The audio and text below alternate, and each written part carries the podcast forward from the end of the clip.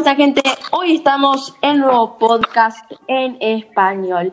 Y sí, gente, hoy nos encontramos con Juan José. ¿Cómo estás, Juan José? Hola, justo eh, muy contento de poder participar eh, en tu podcast. Me parece excelente, sobre todo porque estoy en el mes de la tendencia, así que poder participar en esto es para mí un, lujo gigantesco estar junto con todos estos temas tan interesantes que has estado cubriendo en los últimos días. 100% Juan José y además el mes la tendencia termina hoy domingo, así que mañana ya no va a haber nuevo episodio. Relájense que ya no van a haber más podcasts, voy a estar más a full, va, a venir la etapa del descanso de más o menos dos semanitas y después volveremos con todo. Pero Juan José, hoy vamos a estar hablando sobre el coronavirus y las noticias más recientes y un poco de temas mezclados. ¿no? Vamos a resumir seis artículos de diferentes periódicos y también quería introducirles un poco a esto de por qué estamos haciendo esto. ¿no? Eh, al principio de la pandemia, eh, junio, eh, yo le entrevisté a Juan José acerca de esto y hablamos de las patitas, de la economía y otras cosas lo entrevisté también a fines de diciembre para ver qué había pasado durante ese lapso de tiempo. Y ahora volvemos a entrevistar a José en la segunda etapa del coronavirus. Y esperemos que no haya una tercera etapa y que tengo que entrevistar de vuelta a José porque la verdad que fue un trabajo duro hacer este artículo, pero lo vamos a hacer. Y te voy a empezar hablando de las vacunas Johnson eh, Johnson's, el laboratorio que tiene las vacunas. Y a ver, la, la gente, los reguladores europeos descubrieron que tiene que puede obtener coágulos en la sangre eh, cuando vos te inyectas la vacuna un cierto lapso de tiempo. Juan José, vos como efecto secundario, pero te digo, muy raro, la vacuna AstraZeneca, pero sin embargo el Comité de Seguridad todavía dice que los beneficios son superiores y que vale la pena. Y recordemos que esto pasa solo en una en 100.000 personas. Eh, la EMA, Agencia Europea de Medicamentos, concluyó que el miércoles la vacuna había causado una combinación inusual y había analizado 62 casos de trombosis eh, de, seno venoso cerebral, que es el coágulo de la sangre,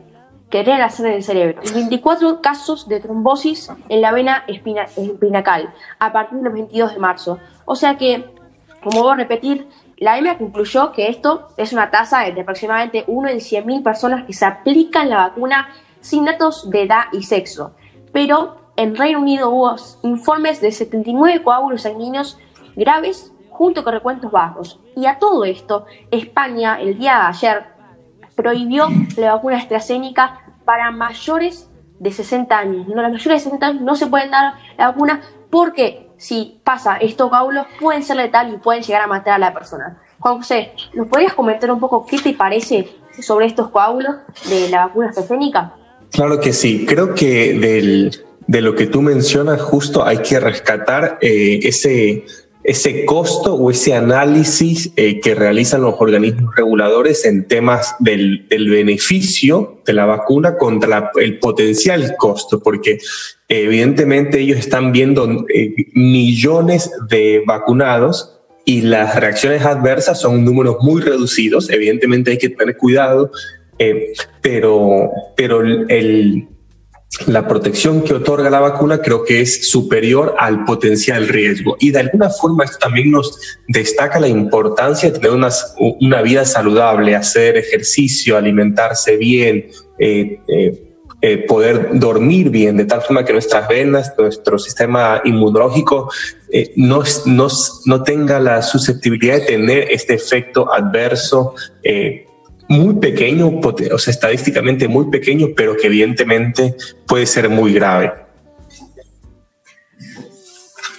Sí, Juan José, y acá interrumpo un poco porque las personas más jóvenes em, son más propensos a tener coágulos. Vos esto lo sabías, las autoridades de Reino Unido tenían datos más claros sobre la edad y sexo que la EMA no pudo concluir y dijeron que el miércoles había una incidencia ligeramente mayor de eventos de coagulación de la sangre en adultos más jóvenes. Que esto es algo que la verdad que sorprende. Obviamente que la EMA va a tener que investigar eso y las autoridades del Reino Unido tienen que investigar eso porque obviamente acá no se nos ocurre preguntas teóricas, ¿no? Si recibo mi primera dosis, ¿debería recibir mi segunda dosis? O sea, son cosas que uno se, se, pone a pensar y se pone a pensar en los riesgos, ¿no? Pero vuelvo a decir, yo creo que los medios están exagerando un poco esto porque son uno en 100.000 casos. O sea, vos te inyectás uno en 100.000 y te puede pasar, pero es, tenés muy poco porcentaje que te pase. No, y claro, y una cosa y una cosa que hay que considerar es que la trombosis, por muy grave que sea, es, un, es eh, te produce eh, consecuencias que son 100% tratables, identificables y, hay mucha experiencia médica, mientras que en los efectos del coronavirus son desconocidos. Entonces, evidentemente, si tenemos que elegir de alguna forma entre lo uno y lo otro, es mejor tener la enfermedad que sabemos cómo tratarlas, para la cual tenemos medicinas, eh, tratamientos estándares, antes que eh, tener coronavirus, porque aparte el coronavirus pues requiere eh, la utilización de los respiradores y, y, genera mucha presión en el sistema de salud. Entonces es mejor también que haya derivación a, otros, a otras facilidades médicas. Claro, José, y esto de las autoridades de Reino Unido dicen que si, por ejemplo, vos recibís tu primera dosis, vos tenés que recibir tu segunda dosis porque como vos decías, eh, todo esto, eh, el nivel de que te pase esto contra lo que puedes tener el coronavirus es mucho mejor ponerte la vacuna y que te pase esto y como decías, hay conocimiento médico acerca de la trombosis y se puede tratar esa enfermedad. Eh, pero ahora viene mi pregunta, ¿no? ¿Por qué España deja de vacunar a mayores de 60 años con la vacuna AstraZeneca, ¿no? Ahí, ahí viene la, mi pregunta, José, y creo que si vos nos podrías opinar un poquito sobre esto, porque, a ver, entendemos que los autoridades del Reino Unido, pero que España prohíba la vacunación a mayores de 60 años, esto no lo entiendo. Claro que sí. Eh, habrá que revisar los comunicados técnicos oficiales porque eh, nosotros hacemos un trabajo excelente y justo tú a través del podcast tratando de informar, pero al mismo tiempo estos temas son altamente técnicos. Entonces habrá que saber qué ellos han identificado o qué duda tienen y, y no es... Eh, no necesariamente es algo malo que, esté, que la, la autoridad sanitaria de un país específico haga un pronunciamiento que contradice o que no va en la misma línea que eh, el gran mayoría de, de países, porque, porque justamente recoge... Pero tenés... Sí. Ten en cuenta que, que ten en cuenta que es España, José, o sea, no es un país cualquiera, es un país importante España. 100%. Eh, por eso es que, es tan importante que leer la parte técnica, porque tal, tal, eh, puede ser que sea un tema poblacional, el, estilo de vida del español que lo diferencie en temas de alimentación, en temas de, cultura, en temas de, eh, de, su fisionomía, hace que por ahí sea más susceptible o menos susceptible a ciertas variantes. Entonces, es evidente que el, que el regulador de salud español está mucho más familiarizado con la, con la salud de sus, de sus ciudadanos que eh, el de otros países. 100% Juan José. Y ahora viene ya concluyo con este artículo de cómo identificar un coágulo de sangre, ¿no? Para la vacuna escénica puede incluir sensibilidad en lugar de inyección, o sea, sensibilidad cuando te inyectan en la inyección de la vacuna, en malestares, fatiga, náuseas, escalofríos. Entonces, cuando identifiques un coágulo de sangre, ya llamar a las autoridades médicas y que te empiecen a analizar, porque además eh, acá en Argentina se vacunaron un montón con vacunas AstraZeneca, entonces también hay que tener esto en cuenta y los datos de España eh, son datos desconocidos en el medio, ¿no? Porque la data técnica que vos decías no se conoce todavía, no se ha, por lo menos yo lo que he investigado en todas las noticias, no se, no se ha especificado por qué han eh, tratado esto como una prioridad importante. Bueno, pasamos al segundo artículo, que es la nueva variante de coronavirus conocida como la B117, que según los estudios, la nueva variante es muy mortal y es muy transmisible que la versión original del COVID-19. Es una cepa muy común que se está realizando en los Estados Unidos y no para de crecer. Em, así que, según los Estados Unidos, la 1.7 es muy mortal y muy transmisible y mucho más transmisible que la original del COVID-19 y se está desarrollando la cepa por los Estados Unidos y se están armando a los epidemiólogos, ¿no? Esto, todo esto está armando a los epidemiólogos y la variante causó aproximadamente una cuarta parte de los casos de coronavirus. O sea, en los Estados Unidos causa una cuarta parte y y digo, las variantes, la variante brasileña, la variante de Londres, pero esta es mucho más infecciosa y es mucho más letal eh, que se está desarrollando, ¿no?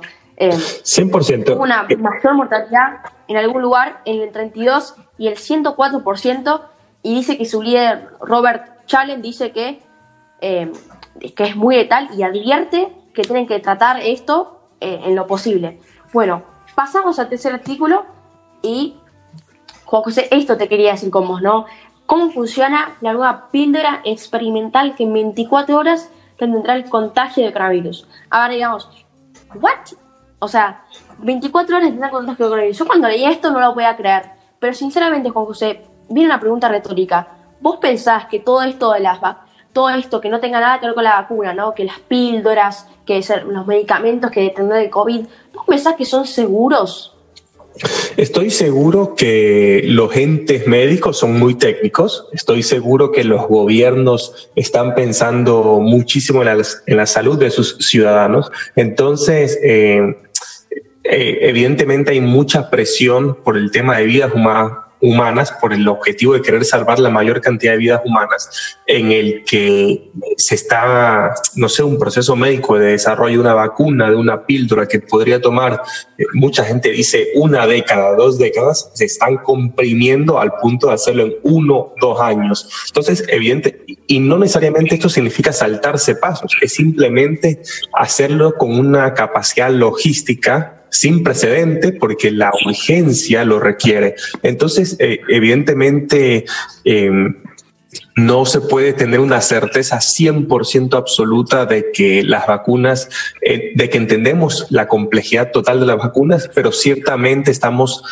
convencidos de que eso para la ciudadanía es lo mejor para la ciudadanía, para salvar la mayor cantidad de vidas. 100% Juan José, debido a que el, medicamento se puede tomar vía oral, que es una pastilla, eh, el beneficio puede iniciarse temprano y puede recibir potencial triple y puede inmunizar el coronavirus por 24 horas. Y en un ensayo clínico que se desarrolló participaron 1.300 pacientes hospitalizados con COVID-19 y están obviamente desarrollando un estudio que todavía hasta el momento no se publicó el estudio este, eh, pero lo que sí se sabe es que tener coronavirus, y como vos dijiste, esto es muy técnico, esto se tiene que detallar, porque surgieron un montón de píldoras, cosas así, pero ninguna funcionó y ninguna dio el, el porcentaje que debería dar a la eficiencia y obviamente la EMA lo aprobó. Eh, Juan José, ¿vos tenés algo para agregar acá? Sí, eh, te digo, creo que una, una, de las cosas a tener presente sobre la eficiencia es que muchas veces se dice, no sé, la vacuna es efectivo 80%, pero 80% eh, en, por ejemplo, detener completamente el virus, pero la gran mayoría de las vacunas son efectivas eh, más del 70, 90% en detener, en tener la infección más grave. Entonces, incluso con vacunas de baja efectividad, y esta píldora habrá que eh, esperar los resultados que mencionas, creo que es importante tomarlas porque lo que hacen es evitar que tú tengas que ir al hospital. Entonces, te, te da el coronavirus, te sientes mal, pero basta con que te quedes en la casa para recuperarte. Sí, Juan José, 100%, eh, pero, a ver, no me gusta el sentido de de obstruir y tratar de ir a otro lado que no sea la vacuna, ¿no? De evitar ir a los hospitales. No me gusta porque no lo veo tan seguro. No sé qué me vos, obviamente los laboratorios desarrollarán lo que desarrollarán, pero no lo veo muy seguro y tampoco veo muy seguro que en 24 horas se tenga el contagio del coronavirus, ¿no? De cómo una vacuna, que estamos dando una vacuna a todos, de, tarda 15 días, tenés que ponerte la segunda dosis, y esta píldora le tiene 24 horas, o sea, no tiene mucha lógica. 100%. Eh, esto aquí escapa a mi área de competencia, pero leer el nombre, esto del inhibidor ribonucleosoido, nucleócido. Sí. Ribonucleócido, sí. Exacto. Exactamente. Sí. Ese tipo de, ese tipo de tecnologías son tecnologías que se están testeando ahorita. Entonces, eh, creo que hay que tener una mente abierta para ver cómo reacciona, porque muchas de las vacunas, muchas de las tecnologías para coronavirus es, eh, son nuevas. Sí, 100%. Ahora pasamos a un artículo que sinceramente me interesa bastante y que me encantaría discutir con vos, Juan José, y es la vacunación contra COVID en Israel, que fue un éxito rotundo que todas las personas se enteraron, ¿no? Israel comenzó a flexibilizar el confinamiento y empezó a abrir, eh, empezó a abrir un montón, tiendas, bibliotecas, museos, empezó a abrir sus puertas al uso de mascarillas, pero con, perdón, empezó a abrir las puertas, pero con el uso de mascarillas y mantenimiento a distancia social. O sea que Israel lo dijo, que yo ya tengo la efectividad de mi vacuna es 95,8%, es la de Pfizer, yo tengo ya más de la, más la mitad de la población vacunada, me relajo. No, vos podés creer que eh, Israel tiene cerrados aeropuertos durante este lapso de dos semanas y que además todo esto se puede, eh, con las bibliotecas, todo esto de las tiendas, tienen que usar mascarillas y mantenimiento de distancia social. O sea que Israel está tomando, se lo está tomando muy, muy, pero muy pesado y es recto y no, no, no tolera que se, no se respete esto, José. ¿Vos qué opinas sobre esto? Me parece que es impresionante. Eh, no conozco en detalle el caso, pero he escuchado muchos, he leído muchos titulares que eh, halagan la gestión que ha tenido Israel. Eh, y siento que una cosa no menor, pero más eh, más colateral respecto al caso de Israel es que todo, todo el mundo recibe entrenamiento militar allá por un, por un tema no relacionado al coronavirus. Entonces, evidentemente hay una mentalidad de eficiencia, ejecución, eh, de jerarquía, de hacer la orden tal como se la dice, que, que, muchos otros países occidentales no tenemos y evidentemente creo que eso debe estar eh, contribuyendo a que el, al éxito en la organización, el despliegue de la vacuna en Israel. ¿Qué, tema tan interesante sacaste, ¿no, Juan José? quizás no tenga mucha conexión, pero vos le encontraste la conexión y creo que acertaste bastante. Bueno, ahora vamos a hablar sobre el pasaporte verde. Eh, creo que casi todos hemos ah, oído hablar de esto, que es el pasaporte que está contenido dentro de una aplicación que es expedido por el Ministerio de Salud y tiene una validez de seis meses que comienza una semana después de la segunda dosis. O sea que Em, el pasaporte lo que tiene es que te da seis meses de libertad y vos lo tenés en una aplicación y vos podés decir, che, yo acá puedo viajar a tal lugar porque tengo las dos vacunas y obviamente para poder ir a fiestas, ¿no? Todas estas cosas de, de que Israel abrió sus puertas, vos te van a pedir en muchos casos presentar el pasaporte verde para autentificar que vos estás vacunado, ¿no? Eh, Juan José, ¿vos tenés algo para agregar acá? Sí, te digo, me parece que en principio la idea del pasaporte por coronavirus es excelente. Eh, evidentemente puede eh, traer grandes beneficios a la reactivación económica, pero hay que tener eh, cuidado en, que de alguna forma se expandan las brechas de desigualdad, las brechas eh, de pobreza, justamente porque hay ciertos ciudadanos que tienen este pasaporte pues, y gozan de ciertos beneficios, accesos, privilegios que los ciudadanos que aún no han recibido la vacuna eh, no pueden acceder. Entonces, eh, creo que es un tema formidable para reactivación económica, pero hay que también incluirle un aspecto de, de, derechos humanos que hay que cuidar para evitar separación o clasificación de personas en función de una característica como esta.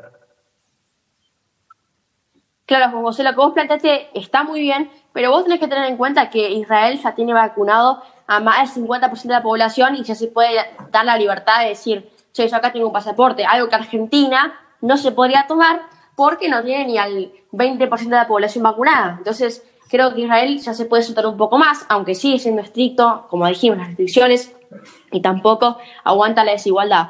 Eh, así que bueno, nada, yo creo que... Y creo que justo dentro de eso hay, un, hay que también introducir la dimensión política, porque de alguna forma el pasaporte también te permite pues viajar. Y entonces, eh, por muy pasaporte que tengas de Israel, por ejemplo, si, si China o si Estados Unidos no reconoce ese pasaporte como válido, entonces no... Eh, no tiene validez para viajar dentro de esos países. Entonces hay que cuidar mucho de que no se, no se convierta en un tema de geopolítica. Claro, Juan José. Y ahora me, abriste la mente y, a ver, yo creo que esos, esos pasaportes también se podrían falsificar y se podrían crear esas falsificaciones de pasaporte como cualquier pasaporte. Así que ahí me abriste la cabeza Y yo creo que sí, podría pasar y hay que evitar eso, ¿no? Hay que evitar que ya como que sea un, problema ya el pasaporte verde, ¿no? E, eso es lo que Israel queríamos, que, vos querías evitar y, que Israel también está tratando de evitar. Así que bueno, pasamos al, siguiente artículo, al quinto artículo, eh, que vamos obviamente con todo Israel, el rotundo éxito. Bueno, pasamos al rotundo deséxito, que son los casos en diferentes partes del mundo. Y empezamos con Brasil, ¿no? Brasil, un Brasil que registró casi 72.000 casos de coronavirus y más de 2.600 muertes en 24 horas. Algo que nos sorprende a todos, me sorprende a mí, nos sorprende a la Argentina, nos sorprende a cualquier lugar que vayamos. Brasil, 72.000 casos las camas, no hay camas, la situación es crítica y se tienen que resolver con efectividad en el menor tiempo posible. Vos, Juan José, ¿qué pensás sobre esto, sobre Brasil? Y si, a ver, lo pones a comparar con otros países, ¿no? 100%. El caso de Brasil eh, creo que ha, eh, ha, traído la atención internacional eh, y, y, genera profunda tristeza porque tienen 3.000 muertos por día, o sea, las cifras más altas del país. Eh, más altas a nivel global, una de las más altas a nivel global. Y entonces creo que refleja el hecho de qué ocurre cuando el gobierno, el control político de alguna forma fracasa en incentivar y organizar a las personas para poder eh, ayudar, cuando la política de alguna forma se inmiscuye en un tema que es 100% técnico sanitario.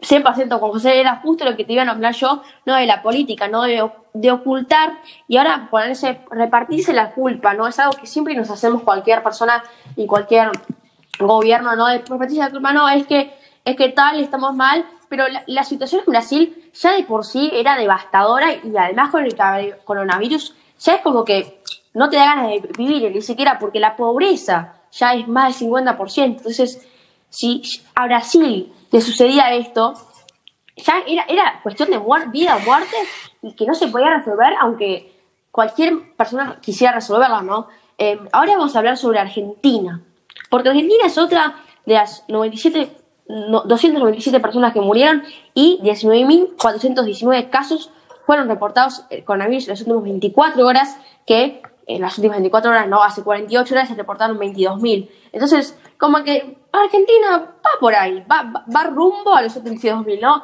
No llega, obviamente, como Brasil. Eh, recordemos que la pobreza es del 48%, o sea que no está superando el 50%, pero el gobierno apuesta a que el estricto cumplimiento de las nuevas restricciones ayuden a controlar la curva de contagios de coronavirus durante las próximas tres semanas y para aplanar la curva. Eh, Juan José, ¿Qué pasaría en el caso de Reino Unido? Bueno, el caso de Reino Unido eh, ya de alguna forma estamos eh, controlando o el gobierno ha controlado la crisis sanitaria. El número de muertes diarias está en menos de 10. Eh, hubo incluso un día la semana pasada que no hubo ni un solo muerto. Entonces son logros que el gobierno pues los muestra como la efectividad de su gestión. En, eh, eh, y esto considerar que es una población de 60 más de 60 millones de personas, en los que más o menos eh, un poco menos de la mitad ya ha recibido la primera dosis de la vacuna. 100% Juan José. y a ver, si nos ponemos a comparar la población de Brasil con la población de Reino Unido, no es tanta, pero si nos ponemos a comparar la pobreza, sí, hay una diferencia. ¿Vos qué podrías obtener de la comparación de Brasil y Reino Unido y qué enfoques totalmente diferentes se están tomando. Y obviamente, como dijiste, sorprendentemente cero casos en un caso reportado en esta semana, ¿no? ¿Cómo, cómo, cómo viste ¿no? esta, esta comparación? Eh, aunque sea muy desigual, aunque sea mucha desigualdad, ¿no? Sí, eh, creo que esa es la palabra clave. Eh, son economías que las características inherentes son muy diferentes. Una de las cosas más claras es cuántas personas requieren o dependen de ir al trabajo, de físicamente tener que ir al trabajo, sea porque eh, es un trabajo manual, o sea porque eh, tienen que físicamente vender algo como tiendas, o sea porque es servicios, pero no tienen instalado un sistema para trabajar desde la casa. Entonces, en la medida que la, que la economía no está tecnificada y que, y que no es, y que es una economía informal, no importa cuán técnico quiera ser, porque la gente tiene que movilizarse, tiene que ir al trabajo. Entonces, esa es una de las diferencias más grandes entre las economías desarrolladas y las economías en países emergentes como Argentina, Ecuador, América Latina en general, Brasil ciertamente. Entonces, eh, el enfoque tiene que ser eh, diseñado de tal forma que tome en consideración las características particulares de la economía eh, y nunca, nunca podría ser, debería ser una medida en la que simplemente se ignora la crisis sanitaria, que eso es justamente lo que ocurrió en, en Brasil y, y, vemos las consecuencias eh, dramáticas y trágicas eh, hoy en día. 100% Juan José, ahora nos redireccionamos al sexto título que tiene poco que ver con las incidencias de contagio, Va, sí tiene algo que ver, ¿no? Porque Argentina confirma que es baja la incidencia de contagios en las escuelas.